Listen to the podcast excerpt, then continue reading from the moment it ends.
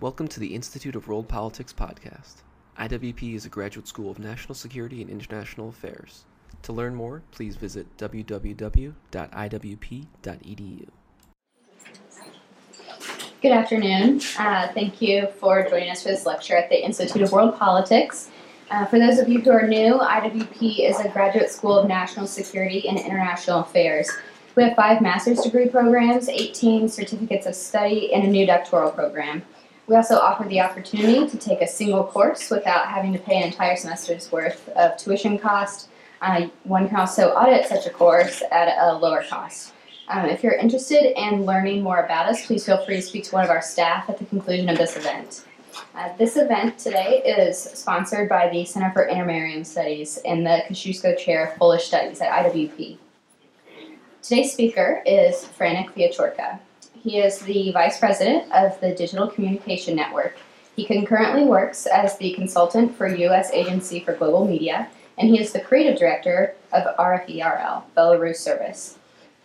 Uh, Mr. Viačorka is a frequent speaker and advocate for democracy and personal freedom in post Soviet countries. An expert in Russian disinformation, he recently published research on the Kremlin backed media, Russian Orthodox Church, and think tanks as the Kremlin's soft power.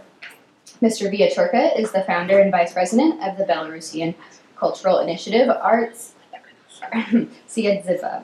In 2014, after the Ukrainian Revolution of Dignity, he launched a nationwide campaign promoting the national identity of Belarus. Before that, he served as a leader of the youth wing of the Belarusian Popular Front.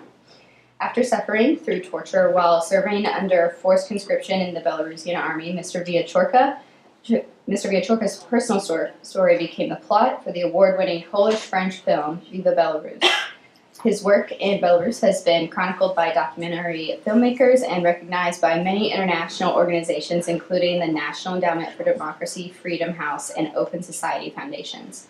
Mr. Viačorka was the first Václav Havel Fellow for RFERL under Havel's personal recommendation.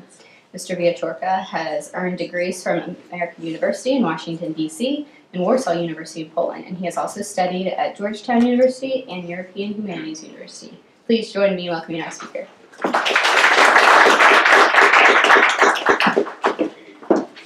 Uh, thank you for such uh, uh, nice introduction. So today we are going to talk about Belarus and uh, Russia and Putin and Lukashenko and many other things. Just a few hours, a few hours ago, I was uh, featured by pro-Kremlin's um, page uh, working in Belarus, Bulba Prestolov, Bulba of Thrones, and they mentioned that I work for American and British intelligence on developing artificial Belarusians, Belarusian identity. And uh, they say that I came to Washington to convince Washingtonians to, uh, to help Lukashenko to protect Belarus from Russia. So I'm like a double agent, and uh, and this is not uh, new for me to be accused by uh, by Russian um, anonymous uh, Telegram, Facebook, and Twitter channels. But I think that also recognition of the uh, success and importance of what uh, I and my colleagues are doing. So today we are talking about a very important topic. It's important uh, not only for Belarus but for the region, because Belarus was always uh, the playground, the sandpit, you know, for Putin when talking about repression uh, against opponents, controlling civil society, censoring media. And now the politics implemented towards Belarus it could be the model for other countries in the region. So, in fact, Putin is trying to uh, manipulate national identity of Belarusians in order potentially to build or to enlarge or to expand its presence over this country. So we are going today to discuss uh, the latest development, what happened in Sochi when Lukashenko met Putin a few weeks ago.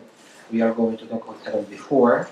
We are going to talk about the potential takeover. Uh, is it possible? When and why?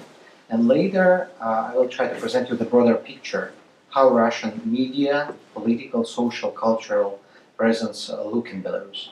Uh, one year ago, we discussed uh, the presence of Russian Orthodox Church and NGOs. Today, we'll be focusing more on media, on military, and influence uh, on Belarus elites by Putin and his cronies. So the recent events uh, started a few months ago, uh, and uh, it started during the uh, uh, usual annual negotiations over prices on gas and oil. Uh, but before that, uh, Russian Duma parliament decided to reconsider conditions of the oil exports, which makes uh, which brings Belarus um, to lose significant amount of money from oil re-exports. So um, after this, when Putin uh, and Medvedev gave Lukashenko to understand that if you want benefit benefits from us or cheaper prices for oil and gas, you have to uh, enforce uh, or um, uh, how to say um, activate integration processes. Uh, Lukashenko's propaganda and uh, his media um, push some uh, aggressive rhetoric towards Moscow and Kremlin, who is trying to push its agenda, agenda over Belarus.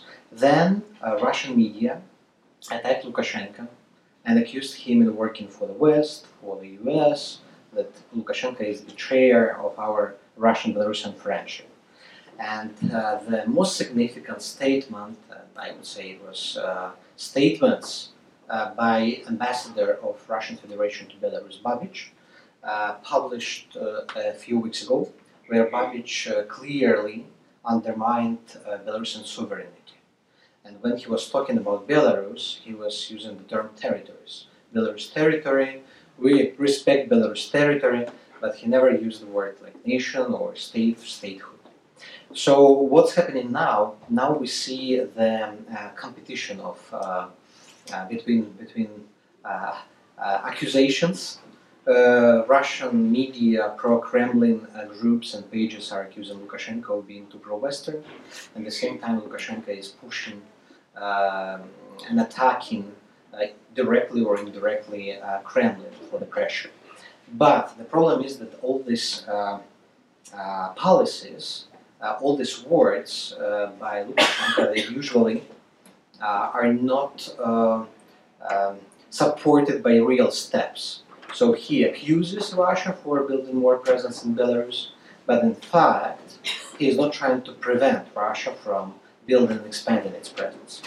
So uh, after this conflict happened last month, the Western scholars, stakeholders, politicians, diplomats started to discuss potential takeover, occupation of Belarus, and um, um, and the prob- probability um, uh, and probability of this takeover in the nearest future. So there are several reasons why we talk about takeover now. Uh, first of all, uh, Putin has to solve the problem of his terms. So the creation of the new union state will allow him to legitimate staying in power if, for example, the Russian Federation formally will uh, legalize the Union state and Putin will become the president of the Union state but not Russian Federation. Another um, uh, reason for a potential takeover could be strategical interest. So when uh, uh Russia, uh, uh, because already now Russia has significant influence and presence in Belarus, but if Russia occupy and invade Belarus with its troops, it uh, takes a strategically important military uh, position. Uh, first of all, it gets the border control over over border with NATO countries, and also it takes very um, closely to Kiev. And you know that the conflict with Kiev uh, is not solved yet, and despite the temporary, uh, uh, not peace, but let's say that the delay you know, of war actions, uh, the propaganda prepares and the military units are um, uh, collected, gathered actively on the border with Ukraine. So in case if Russia will get its troops closer to Kiev, it can place it a few hundred kilometers from the capital of Ukraine. So, and of course, uh, there is a third, lesser important but also important economic reason for occupation, for takeover, uh, Belarus uh, was not, Belarusian enterprise companies, uh, all branches of economy were not privatized in the 90s. Um, the most important are chemical um, uh, industry, uh, all refinery factories, which are strategically important for Belarus economy. And control over these refineries in Mazyr and Novopolotsk uh, could not save Russian economy, but at least to, the, to diminish uh, the effect of Western sanctions. So, what could be the scenarios of potential takeovers? What scenarios are discussed? We don't speak that these scenarios are already prepared, implemented. But uh, three scenarios. First of all, Crimean, which I believe is less possible. Green Man, occupation, organization of the referendum, people vote for joining Russia, and um, through this referendum, Russia legitimized its presence and its uh, formal occupation over Belarus. Another one, uh, that's the usage of the uh, uh, next presidential and parliamentary elections in Belarus. Uh, the, the, the chairman of electoral committee of Belarus, Lydia Yermoshina, announced that elections will happen, will take place in Belarus in, in this fall. And um, uh, all these pro-Russian channels in Belarus started to discuss who will be pro-Russian candidate in these elections. My personal opinion that the biggest pro-Russian candidate in Belarus is Lukashenko. But, but uh, some uh, experts and some voices are saying that that could be someone from the current elite, could be someone, someone from KGB or someone from intelligence, who probably uh, is not known yet, but Russia could mobilize all its media um, power to support this candidacy. In this case, you know, they need uh, this candidate to get uh, enough support in order to organize the street protest, and later, you know, to use this chaos, this political instability, uh, to um, uh, introduce its army or military or special operation forces. And voluntary, this is what Medvedev proposed last December, uh, Prime Minister of Russia. He said that, uh, guys, we have already an agreement with you since 1990s. Uh, when Yeltsin and Lukashenko agreed about integration and creation of Belarus and Russian Union, and he said, so maybe let's just go back to that agreement and fully implement it. According to that agreement, the one currency should be uh, implemented, introduced, uh, one market, uh, no border control, uh, and later one common election. So com- common um, common institutes of, of um, power. so in this case, this deep integration could take much more than a year or five years, but this scenario is the most probable, in my personal opinion and uh, analyzing media presence and uh, all this NGO and foundation foundations uh, fu- funded by Ministry of Foreign Affairs of Russia, it shows that they are preparing not for the short-term operation but for a long term to manipulate identity and to prepare Belarus for a peaceful um, join, joining uh, to, to Russia. So what's the problem? So is Lukashenko um, really defender of Belarus independence? Uh, meeting here experts, think tanks, um, people in the State Department, I, I, found out that many people believe that he is that he is protector of constitution, that Lukashenko is guarantor of sovereignty of Belarus. But the problem is that uh, everyone hears what he or she wants to hear. Because in Sochi, uh, Lukashenko praised Putin, and when journalists asked him, "So, Alexander Lukashenko, are you going to um, join Russia finally?" and Lukashenko said, "Everything is possible. Why not? But are you ready for that?" He asked journalists back. So later, uh, he uh, gave interview to Western media where he said that, guys, we are the best friends of European Union. You can always count on us. We are Europeans. We like Europe, and Europe is our strategic partner, and it's our future. So a few months before that, he was talking to U.S. representative General Ben Hodges and other, where he guaranteed that Belarus is ready to uh, have uh, military training by NATO that we are ready to uh, work with you closely, that you can count on us.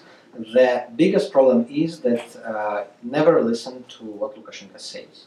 And that's the biggest, uh, the biggest mistake of all opinion makers that they believe that Lukashenko really means what he says, because he is ideal um, uh, player for casino. Uh, he always know how, knows how to cheat and how to bluff, and you and he will bluff and you will never uh, realize that you were cheating. So what Lukashenko is doing? So um, my answer is nothing, and that's the biggest problem because institutional expansion of uh, Russia uh, is happening now. Uh, it's happening on all levels, and uh, we will talk today what levels exactly. Um, Lukashenko is trying to increase control over the internet, and his people explain it that he wants to diminish and neutralize Russian influence. But so far, all these uh, changes, all these uh, laws, are um, targeting not Russian websites, uh, pages, channel, and outlets, but oppositional websites and oppositional activists. So, in fact, using this anti-Russian message to the West, he is trying also to destroy his political opponents inside of Belarus. And unfortunately, after 2016, no real steps on liberalization of electoral law, of media, uh, happened in Belarus. And that's the biggest trouble because after Crimea happened, we got a little time of liberalization, a lot of opportunities. Uh, blacklisted musicians started to give, give concerts in Minsk, uh, gatherings in town, but later all this process was delayed. Last year, uh, Freedom Day protest, which gathered um, more than uh, 30,000 people in its downtown, um, was uh, extraordinary event. And uh, I think the next March 25th, in a few weeks, will be a test. Is this uh, was it just the luck of activists, organizers of the concert, or was it really the change um, of behavior and attitude of Lukashenko towards this day? Because this is a day when Belarus independence was declared in 1918, and Lukashenko consistently refused to recognize this date and refused to recognize uh, Belarusian Democratic Republic proclaimed in 1918. So, soft Belarusization. This is what media, Russian media, are um, promoting, and uh, it's true that some steps um, towards Belarusization were taken by Lukashenko. He arrested some activists, uh, the most radical activists of Russian uh, media in Belarus. He um, organized state-run Day of Vyshyvanka, which was looking like the Soviet uh, celebration, but uh, oh, he, he forced all these young pupils and students to wear national ornaments. And uh, he uh, established, he, he erected the monument to uh, Grand Duke Algierd, who is also Lithuanian Duke and Belarusian Duke and Grand Duke of Lithuania. And uh, this is very important because Grand Duke Algierd, he, um, this is the only Lithuanian Duke who actually take over, took over Kremlin, you know, many years ago. But few, but few months after uh, the erection of this monument, he erected another monument just 100 meters from there to Alexander Nevsky, the Russian, the Russian conqueror, you know, who, who was fighting Belarus. So he's trying like to balance, to play not only between West and East, but also between narratives. So this in the morning he is more pro-Western and pro-democratic. In the evening he is more pro-Soviet and pro-Russian. And um, you never know uh, what will be tomorrow. So sometimes it's very uh, funny to observe all these moves, but there is no any consistency in them. So let's uh, discuss the Kremlin's presence in Belarus. So unfortunately, Kremlin's presence in Belarus is the biggest uh, among all post-Soviet countries, and it uh, touches all the spheres, all the sectors of the social, political, economical life. Um, there is no such presence in uh, Armenia, in Moldova, in Ukraine, in Kazakhstan. So um, last year, one year ago in this room, I was speaking more about NGO. Today, I will uh, just give you a short introduction to a reminder what we discussed last year. Uh, that's a result of our research on the Russian NGO presence. They are well organized. They are sponsored by five uh, foundations. These foundations are built in the way how American NDI, IRI, NED, USAID are built. So they have the same, even the same system of giving grants, of making calls, uh, of even the reporting system. So all these Western uh, models were borrowed by Putin and now implemented in Belarus. So Foundation Rossotrudnichestvo, Compatriots Fund and other, they financed church organizations, paramilitary organizations. A few weeks ago, the, another paramilitary uh, organization, Ru, Ru, uh, Yunarmia, Youth Army. Yunarmia was created in Belarus. It was the branch of Smolensk organization, Smolensk branch. Smolensk uh, headquarters. And uh, that's not the first pro-Russian organization officially uh, launched in Belarus. And uh, authorities, KGB, security services do not do anything to stop them. And of course, a lot of youth organizations. I would say the only one youth organization which has developed regional branches is RUMOL, Rus Molodaya, like Young Russia. It exists in every city, and they have access to all secondary high schools where they hire, hire recruit activists easily. Uh, just uh, to let you understand, you know, Belarusian opposition democratic organizations never had access to school. They never had access uh, wherever, you know. So um, it's it's uh, it's very uh, lucky, you know, to have access to school because uh, people in, in high school are, isolated from the civil society life at all. And unfortunately, the first NGO that, that came there uh, was Russian one. So the goal of this Russian soft power and Russian NGOs organization is to ensure uh, dominance of Russian information cultural space, and also to remark, you know, to, to cement, um, fix, you know, this idea that you are part of, uh, of our narratives, of our history, and they also use uh, such sensitive things uh, as orthodoxy. So orthodoxy is announced the last shield, the last weapon of uh, uh, Rus, Ruthenia, Russia, triune Slavic nation uh, against uh, Western uh, liberal gays and uh, uh, and others. Um, and of course, uh, pro-Russian organizations they undermine Belarus language, Belarus history. They say it's artificial project invented by Poles, by CIA, by Brits, by Jews, by everyone, and it doesn't have any justification for existence. So the map from the last year we discussed, um, it's um, it, it's very spectacular because the majority of the organizations, especially paramilitary organizations, are um, um, um, doing in the western part of Belarus, concentrated in the western part of Belarus.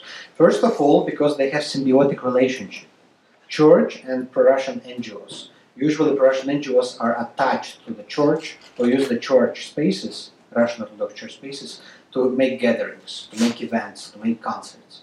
And uh, there are no many Russian initiatives and churches in the eastern part, which is traditionally, traditional, but since Soviet time very secular. Uh, and the western part, which was the part of Poland until Second World War, uh, it is more Catholic. And what Orthodox organizations are trying to do, they try to diminish Catholic influence, and of course the influence from the EU and Poland. And uh, these organizations are uh, broadly supported by Sputnik, Yandex, Mail.ru, social media groups.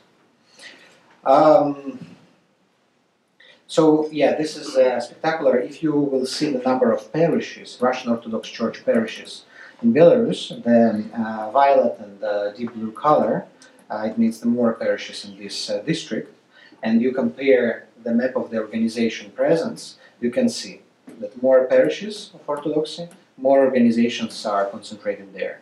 So this is very interesting symbiotic um, uh, relationship, and I understood that many of these organizations are registered as the internal sub-organization, substructure of the church, and uh, authorities are afraid to touch the church. So they are okay in arresting activists, radicals, uh, even journalists of pro-Kremlin's outlets, but they are afraid to touch uh, religious organization. So they use this church umbrella, you know, to build the fifth Russian column. Let's talk about elites.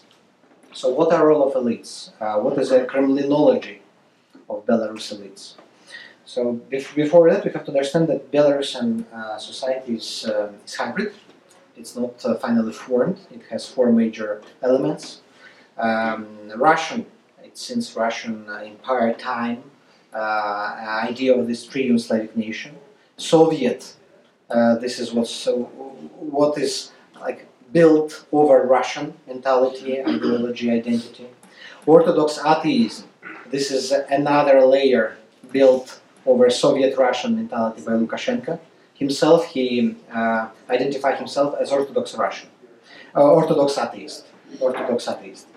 And paro- parochial, it's um, tuteishi. That's idea of Belarusian, all Belarusian literature is built on this idea that we are tuteishi, we are locals. Belarus was so many times occupied by different forces, powers, armies in the beginning of 20th century that this become part of our national idea. So we are locals, you know, don't touch us, we are locals. Um, and uh, in fact, uh, the, the lack of this common understanding, common national idea, it helps um, foreign uh, players, especially Moscow, Russia, to manipulate, to destroy this identity. And um, it, it becomes more and more vulnerable, especially when you use information tools and mass media. So uh, elites um, never were formed uh, with uh, in one common uh, national idea. Uh, when Lukashenko came to power, we had different clans of elites. Uh, some of them came from siloviki, law, not law, but enforcement, like power, power, police, army, etc. But all the elites that surround Lukashenko now are technocrats or have technocrat backgrounds.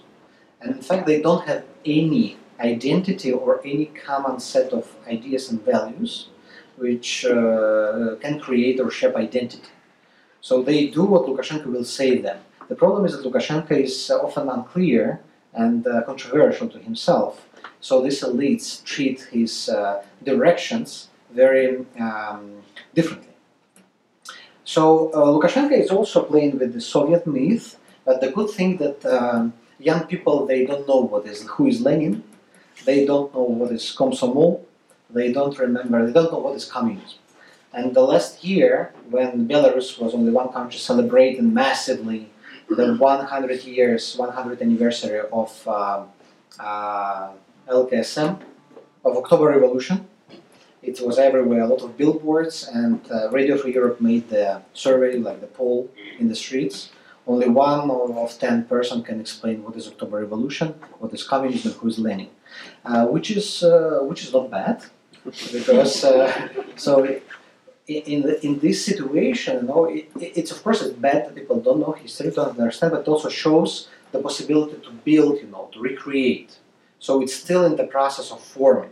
The question is who will have power, tool, the instrument to influence this identity. Uh, yeah, and of course we still have Lenins. Uh, we didn't have such a parade of Lenin, uh, fallen Lenins as it was as it happened in Ukraine. Even contrary, a few more monuments to Dzerzhinsky were erected. Dzerzhinsky was creator creator of Stalin's Soviet intelligences and repressive um, um, agencies. Uh, they still use uh, coat of arms, the national emblem, which is very similar to LNR, Lugansk People's Republic, Mold- uh, Transnistria Republic with a Soviet star. And school books don't know how to explain it. And of course, they still try to use in the army the Soviet uniform and play with this myth about the Second World War. Uh, how elite in Belarus looks very similar to Soviets. So there is presidential administration, like Politburo, and they decide on everything. And there are many, many local administrations and even local parliaments who don't decide anything. So in fact, the vertical is built very vertical. So, but even in these elites, there are several groups or several leaders of thoughts, uh, guys who uh, participate in public life, who give commands to media, who um, react to social, political, cultural events, and uh, they treat um, different events differently. So Makei is the most famous here in Washington. He and his uh, colleagues are often visiting Washington, uh, trying to convince Washington stakeholders that Belarus is pro-Western, that we are ready to join NATO, and that Russia is uh, help us to save us from from from Russia. Uh, but uh, unfortunately, usually after these talks, no real proofs of, of Belarusian pro-Western Westernness uh, we, we can see. Rumas um, another person uh, in um, government, quite new, he came from Western Belarus, and he uh, he is the liberal economist.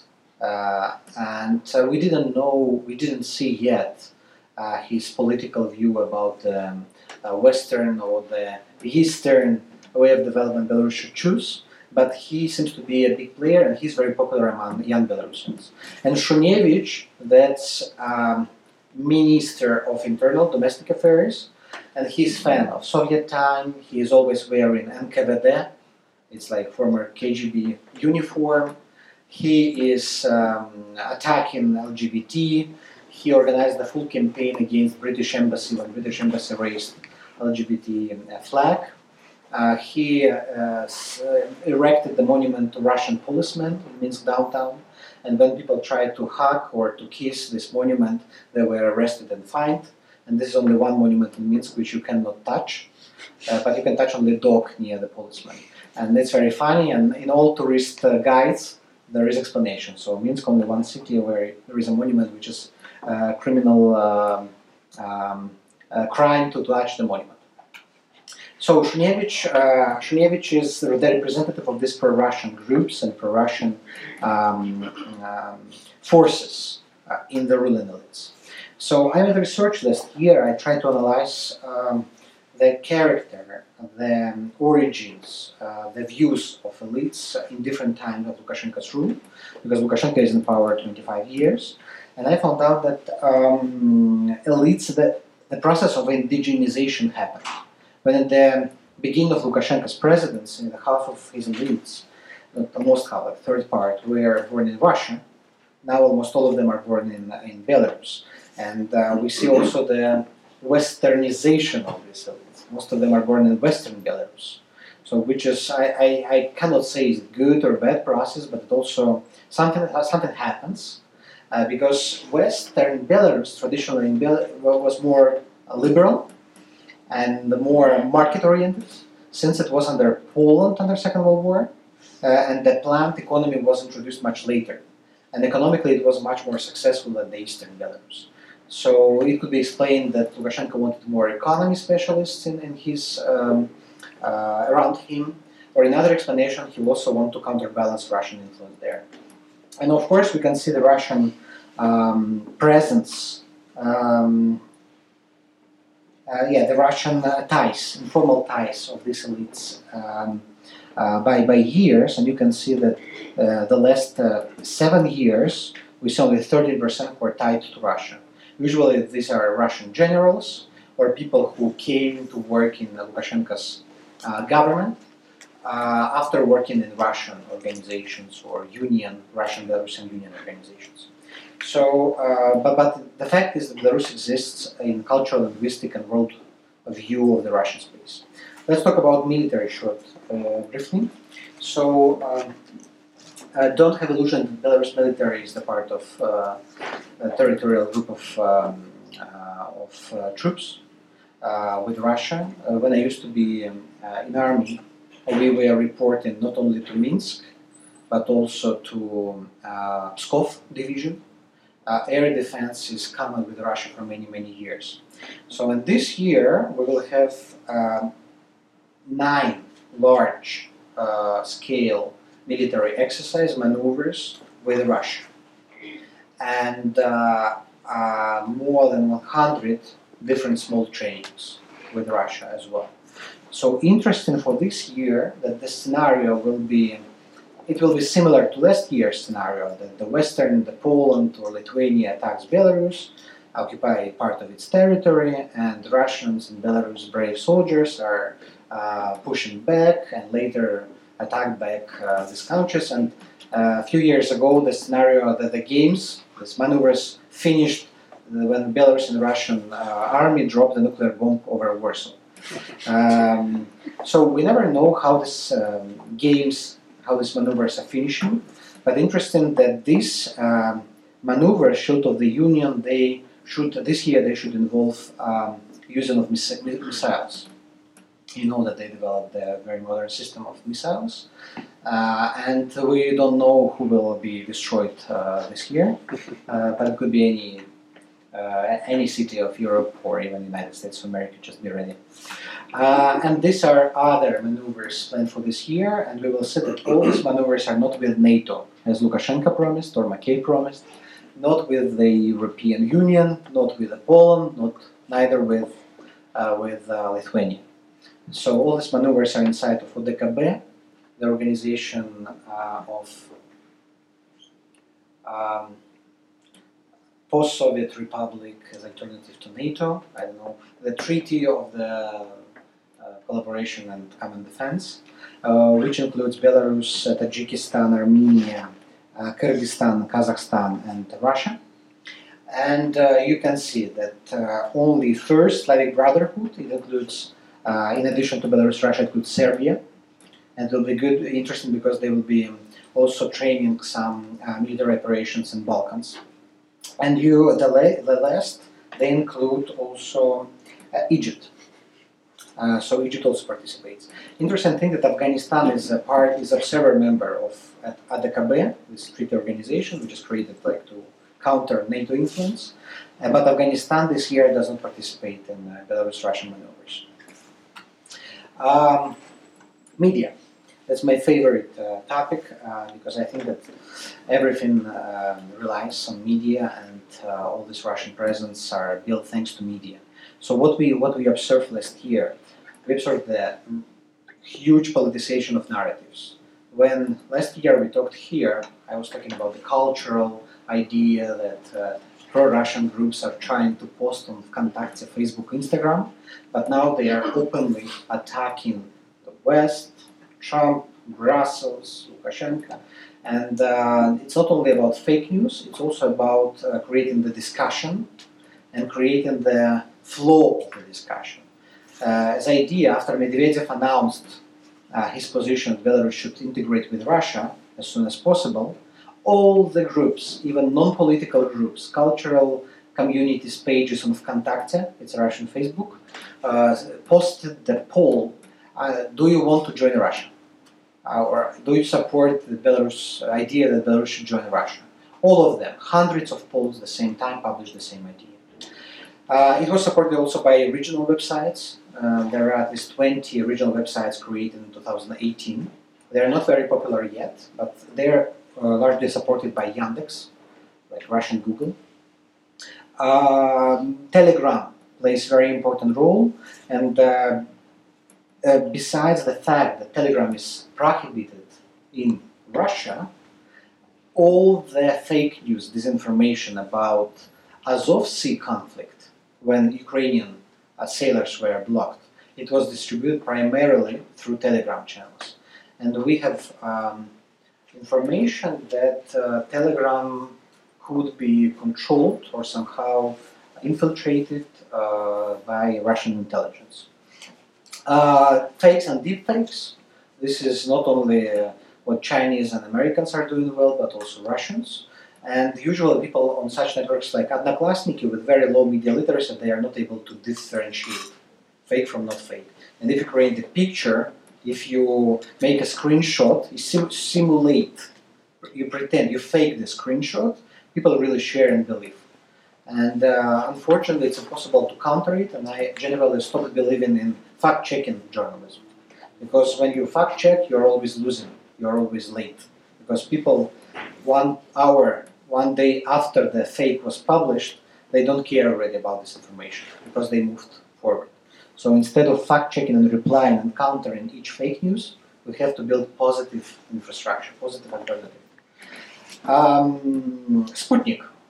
Sputnik, uh, everyone was making jokes about Sputnik, oh, who will be reading Sputnik, and what Sputnik is another propagandist channel. But in Belarus, Moldova, in Armenia, in Georgia, it's very successful. And Sputnik plays like adapts to local markets. In uh, Georgia, Sputnik is very nationalist, very pro-church, very pro-conservative, um, moving about Georgian identity, and they sub supporting this idea that Georgia should become Georgia. And the same in Belarus.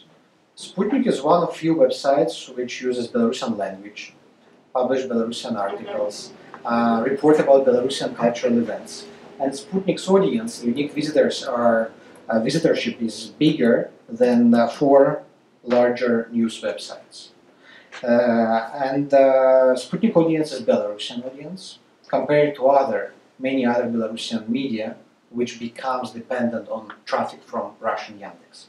Let me say about Yandex. Yandex is very interesting because Yandex um, has two media aggregator projects, Yandex Zen and Yandex News.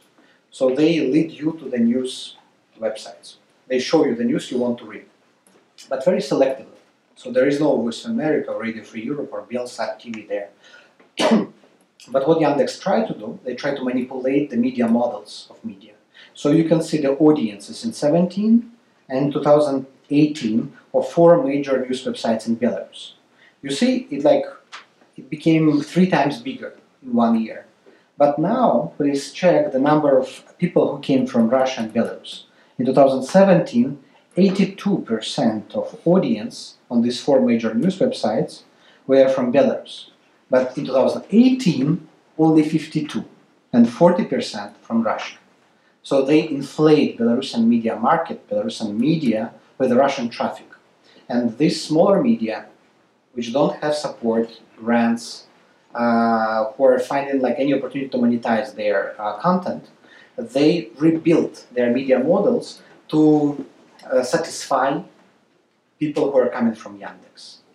And this is Kuku, the major youth website in Belarus. You can see in the beginning 2018, 14% from Russia. In the October, it was already 53, 52% from Russia to Kuku, Belarusian news website. So what, what Russians are trying to do, they try to create, you know, you heard about uh, Russian autonomous internet.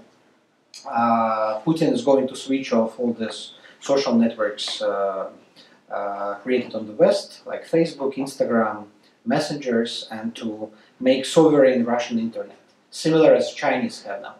And uh, what Putin wants, probably we assume he wants to do, he wants to make Belarus part of this RUNET. That's not a new idea. They tried already in 1998. They discussed, oh, why we need to know this American uh, social services, Yahoo.com, Google. We can create our own. And they started creating our own. And now it's a time when they activate these services. So what they want to do, they want to leave a small channel, uh, like China has. You can access, you know, some China websites, news uh, portals, but very, very limited way. And you don't know almost anything about what's going on inside. And the same idea is behind RUNET. They want to have non-political, non-social content from the West, but they want to have all this content and information based on Russian infrastructure. And they want all these uh, social service, social network services, media outlets to save information on servers inside Russia. This is uh, very similar to what Chinese uh, started building 10 years ago.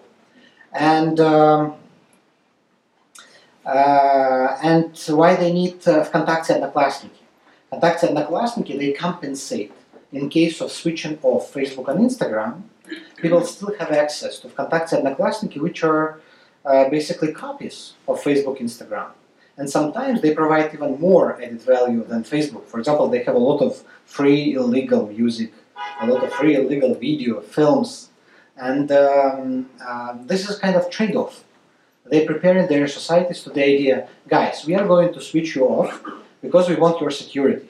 You know, there are many terrorists on Facebook, you know, many pedophiles on Instagram, so we are going to protect you. But yes, you will lose some features of Instagram, you will not post stories on Instagram, but we will give you this, this, and that. And they, they provide or they prepare their society with the idea that they will be provided with entertainment, infotainment, a lot of funny stuff, but not politics. And this is the most dangerous situation, and no one has uh, answer, solution how to deal with it. Because if it will happen this year or next year, we basically, people working in international organizations, media, will lose any influence to the people behind the new Iron Curtain.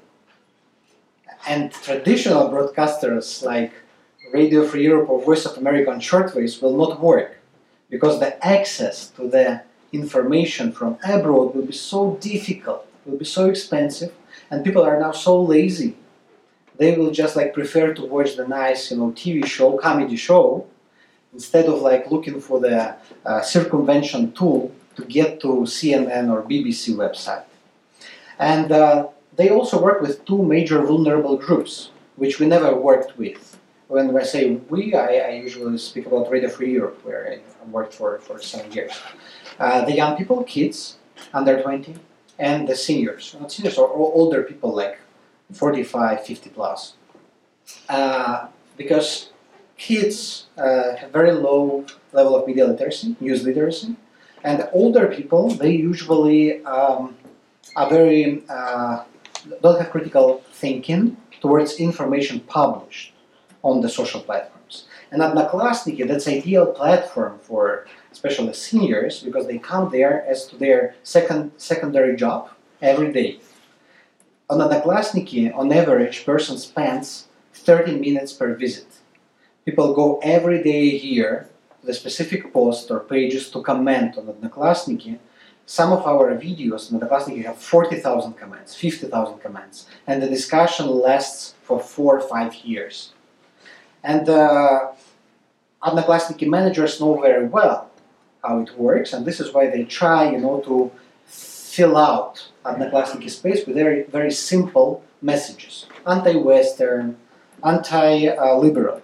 And with kids, it's it's different strategy. It's not about uh, anti-Western and liberal messages. It's more about uh, inflating them with entertainment. And this is where filter bubbles concept come in. Because when you uh, go to social network, you are surrounded by people, posts, content, videos produced by people who have similar views, values, ideas as you. This happened in the United States of America. Republican, uh, pro pro Trump people, they saw posts by pro Republican uh, activists and supporters, pro Clinton, they saw pro pro pro Democrat uh, content, and everyone believes that everyone thinks in the same way as do as they think. And the same happened on Russian social platforms. Uh, I, I, made an experiment. Um, I am still in this experiment. I created a fake profile, uh, and I play to be like pro-Russian, pro-Putin uh, person. And I suddenly was surrounded by all these hundreds of groups, you know, like against the liberal, against gay, you know, join our new church, you know, Orthodox need revival, and I even got two invitations to moderate these groups because they saw that I belong to their uh, ideas, know, to their communities, pro-Putin's, pro-Kremlin's, and they say, "Do you want to moderate? Do you want to volunteer?" I agree, So uh, we will see. and some of my friends, they already moderated in all the biggest pro-Russian groups. So it's okay. It's like embedding, embedding activism. But uh, the thing is that I, in that filter bubble I created for myself, even if I'm subscribed for Radio Free Europe or Voice of America, they never show me in my timeline. I never saw it because I didn't interact with people who also like Radio Free Europe. So they see that they try to build my filter bubble according to my interests. And the system believes that my interest is to praise Putin to the end of my life. and this propaganda is very smart also in the sense how it distributes. It works with influencers. So they found people like them who wants to volunteer to moderate the group, to be providers of their ideas, and they empower them. So they don't try to do like 10 years ago to build Russia today, um, to build uh, Sputniks everywhere. They're trying you know, to build niche media, niche influencers, to find out people who have more than 100, 500 uh, followers and empower them. They want to participate, they want to do this. And if you're a young person from high school, you will be happy that someone asked you to do something important. And uh, these narratives, this propaganda are coming to the very, very niche communities which we never reached or which will never reach with the big media. Because media, like Radio Free Europe, they work with large piece of audiences. But achieving, reaching people in small communities, villages, with a large outlet, almost impossible. And this is uh, the question I mentioned about Telegram. So all these groups of contacts and Telegram the same day publish the question, do you, you, do you want Belarus to join Russia? And it's not about their voting results, it's about uh, the idea itself. So you see the first question, the second, the third, and your brain is prepared for the idea. Why not? Maybe it's possible. I have to think, I have to discuss with my family. And all people started discussing it. And the way, the process of preparation of the society to this idea, it's already beginning of the occupation, of the takeover. And Telegram network, it's very interesting, but it's a separate discussion because Telegram, that's uh, amazing tool to distribute fake news. What Russians did, they created a lot of non-political pages, Telegram channels, uh, which are mobilized, activated weaponized in the specific moment, in the moment X, when something important happened, like it was Azov Sea conflict. We saw how fashion channels suddenly started to ask about to post the videos from the Azov Sea, that Ukrainian sailors, sailors are trying to attack Russia, to post some fake news about like that they have nuclear bomb on the board. Uh, and uh, the problem is that many people believe it because of lack of media literacy, because of lack of uh, critical thinking as well. Some of these channels are branded like Mesh. Mesh is one of the most popular Russian-speaking Telegram channel in the world, but it is it belongs to Russia Today. It's a part, officially part of Russia Today holding. But other channel like uh, Karaulny, and hundreds other, they are not branded, and nobody knows who is behind them, who is posting there. And uh, another, and they also created the local channels. For example, the channel that attacked me this morning, that I mentioned in the beginning, Bulba Pristolov, Bulba of Thrones, uh, it's um, a channel for Belarus. It uh, writes only about Russia-Belarus relationship from the Russian point of view imperialistic Russian point of view. But they have also these channels for Siberia, for Tatarstan, for Bashkortostan, for Kazakhstan. Also very funny, but also pushing, you know, some provocative, sensitive uh, ideas. And the number of web page, websites uh, existing both on social platforms and uh, um, as a websites, regional pages, think tank pages, uh, portals, uh, Nash Gomel, Beresti News. Um, if, if you're interested, I can I will be happy to share with you the whole list with numbers and um, statistics of their visitorship. But the problem is that not uh, not uh, how, it's not so much on them so far, but the trend. When before we had like two, three pro-Russian channels one year ago when we discussed. Now it's like more than 25, and that's the problem. The trend where it's moving. And it's not only about digital media, it's also about paper. You know, they produce books uh, praising Stalin again, praising uh, Muravyov, a Veshelnik who was the uh, who pacificated uh, anti-Russian uprising, the Lithuanian Polish anti-Russian uprising in 1864. They praised the a life uh, of the Western Belarus and uh, Eastern Belarus. Uh, and here are six most vulnerable groups uh, we still don't have solution for them. Uh, first of all, people who never trained to read news, to be selective in, um, on social platforms. Uh, the young people who never, um, who actually young people, they are, um, you know, they always are protesting, like protesting generation, you know, and they try to be um, outside of this official formal paradigm. This is why when they see that their parents are coming to Facebook, they massively uh, exodus from Facebook.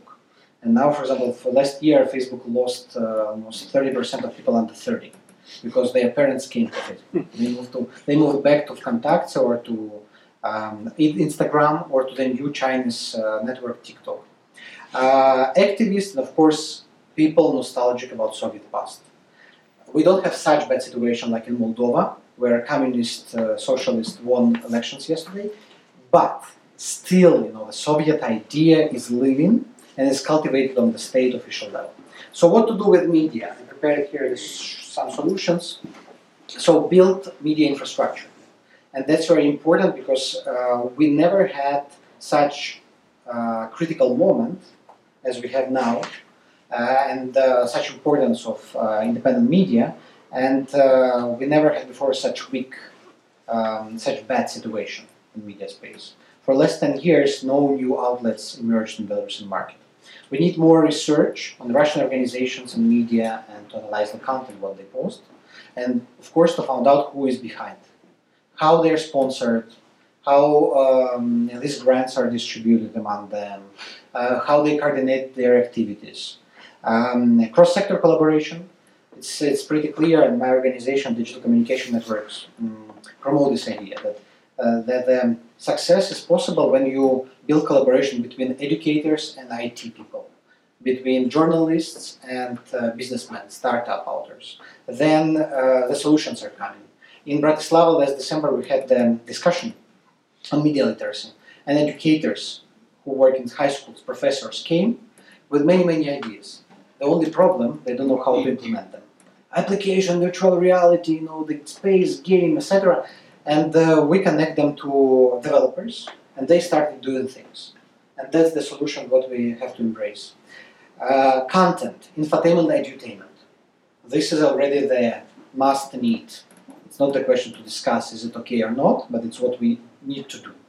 When before we had to write the book for 300 pages, now we have to make 300 Instagram posts for each page and to tell the story just in different form, in different way, because young people they don't read books. They watch pictures and they watch videos. And community building. Here we have to support culture, history, and language, of course, but also um, uh, the product of the international broadcasting, not only the stories themselves, but the discussions under stories, comment section. We have to be present on comments as well. Not only make nice video, but also to participate in the comments under this video. And let me show a few slides about language. That's dramatic, uh, but I think language is uh, important antidote. Countries which uh, has lesser people speaking Russian uh, uh, on daily basis, they are um, statistically less vulnerable to uh, Russian fake news, disinformation, and mass media channels. What happened in Belarus? Belarus was Belarusian speaking because I heard here voices a few days ago. Some official mentioned me, told me that uh, oh, but Belarus is like Russian speaking. You don't need Belarusian language programming because you understand Russian. You know, you're like Russians, but no. And that's a big mistake. Belarus was Belarusian speaking in the beginning of 20th century. And what happened in Soviet time? You see, almost 95% of schools were in in Belarusian language in the beginning of 20th century, when Belarusian independence was proclaimed in, 20, uh, in the 20s and 30s, and now only 5% of school, school pupils are taught in Belarusian language. The same with book publishing. The red for Belarusian, the blue for Russian. How many books published by circulation in Russian and Belarusian? And magazines. During 20th century, the dramatic things happened. The language was almost destroyed. It's destroyed on purpose. It was marginalized. And only now, thankful to the civil society, it started to revive. But language is very, very important because more uh, Belarusian language space, less influence of Russian uh, media working from Russia. And some you know, very, very dramatic numbers. Only 291 students, you know, almost half million, you know, studying in uh, Belarusian language in Belarus. Even students studying in uh, English and Chinese, uh, bigger twice and three times the number of students uh, that are studying in Belarusian language. And, then, and during Lukashenko's rule, the process of Russification continued. So Lukashenko is not making Belarusization, not at all. Three, in 103 times the number of students um, taught in Belarusian dropped since 1990. There are some projects, you know, to support Belarusian. That's only a few of them. Uh, just to give you like understanding. There is a TV channel broadcasts uh, which broadcasts from Poland. Um, the only one TV channel in Belarus, Belsat TV. It's illegal in Belarus, uh, but they cover a significant part of population on YouTube and um and satellite. But satellite uh, usage is going down. Uh, Belsat, Euro Radio, Radio Free Europe Belarus, uh, and Radio Racja are four foreign broadcasters in Belarus, and they are major content creators. Belarus Humanities Lyceum, uh, I will show you, I have to move the questions. Lyceum is underground. I graduated this Lyceum. It's an illegal one. It exists in underground for uh, 15 years. Um, people receive Polish diplomas after graduation. European Humanities University moved to Lithuania after it was uh, prohibited, closed in, in Belarus. Uh, but uh, always conflicts, corruption, scandals surrounded it, uh, despite all the support and all the importance of this institution. And Art Siadziba cultural organization is like hub of different initiatives, organizations that are reviving culture, language. Um, okay, I, I, think we have to move to questions, discussion. Yes, please. The um, I was wondering. I, I was um, back in the 90s when I, I noticed. Uh, I was wondering about the long term when um, you, the Internal Security Service kept the uh, acronym uh, KGB. But I was wondering if they if they had a plebiscite now um, would it be like uh, Crimea? Would, would they vote to uh, integrate with Russia or would they vote to be independent? Belarus? Yes. No. Uh, so that's the thing that uh, there is no independent sociology in the authoritarian country. But the numbers that we have from different centers, uh, which legally or illegally exist in Belarus, only 6% of people, up to 6%, are ready to vote for uh, joining Russia. But 67% have favorable views towards Russia. And the thing, the question is, are these 67 um, possible to convert to hardcore integrators or not? And this is why probably Russians chose uh, long-term tactics because they felt that it's not Crimea where people were like prepared in advance. Russians started to prepare, you know, this idea, prepare Belarusians to the idea of the creating common state only recently, compare, comparably recently.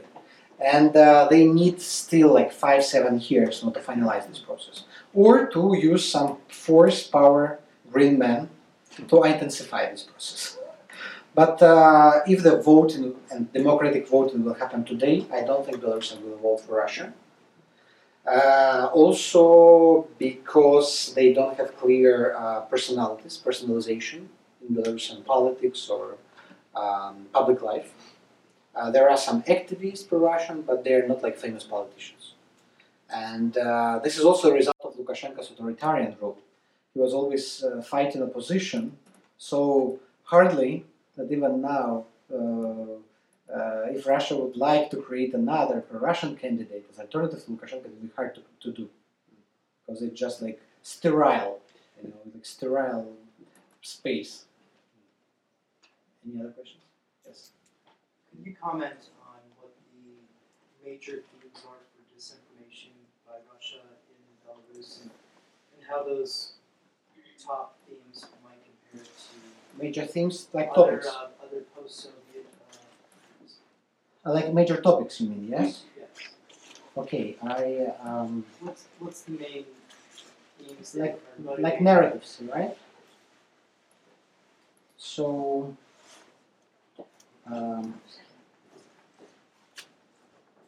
I will. Uh, I have um, separate presentation on this. Uh, we discussed last year, and even examples of this propaganda. So, for example, let me show this video.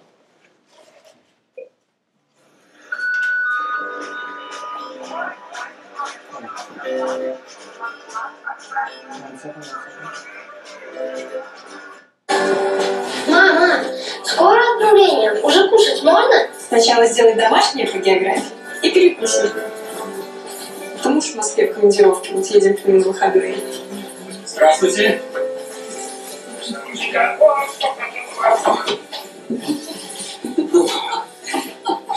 На! С левешами заигрался. Вот, на поезд. Чуть не опоздал. Не часто получается из Архангельска до Ветовска. Беларусь, Russia. Мама, ты иностранец? Какой тебе иностранец? Да у меня все родственники из Беларуси. И сам я из-под Могилева.